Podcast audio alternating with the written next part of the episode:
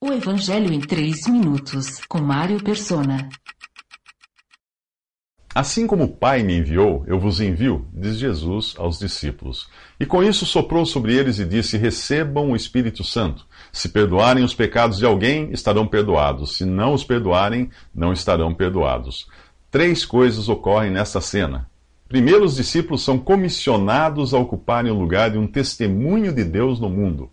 Segundo, o Senhor sopra sobre eles e diz: recebam o Espírito Santo, capacitando-os então para essa comissão. Aqui não tem o mesmo caráter de Atos 2, quando o Espírito, o Espírito Santo viria a habitar na igreja coletivamente e em cada crente individualmente.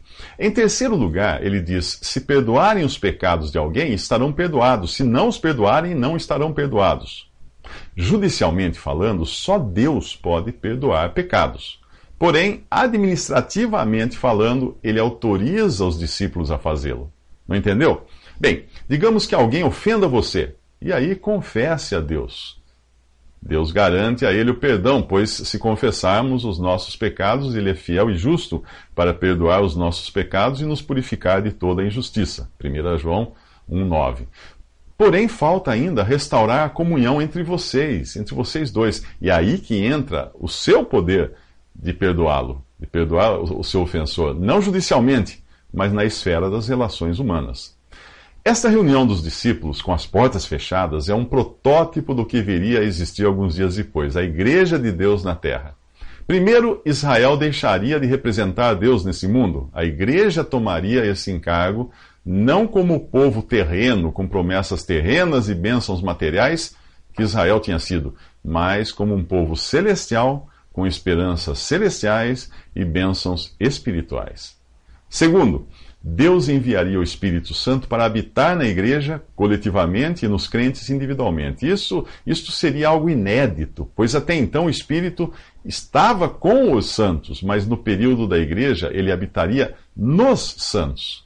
Terceiro, seria delegado à igreja o poder de perdoar pecados administrativamente falando, ou seja, ligar e desligar, como em Mateus 18, uh, capítulo 18, versículo 18, que significa introduzir na comunhão alguém considerado puro ou excluir da comunhão o que é impuro, o que pecou. Um exemplo disso você encontra em 1 Coríntios capítulo, capítulo 5.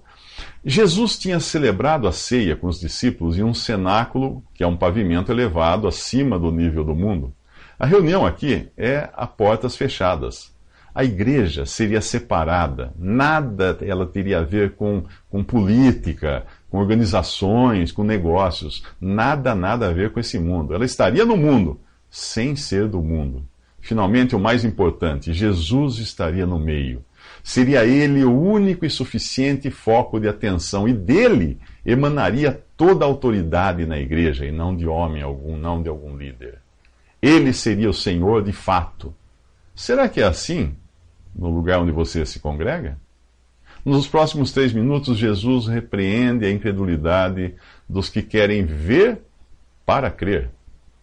Visite 3minutos.net. Dúvidas? Visite respondi.com.br.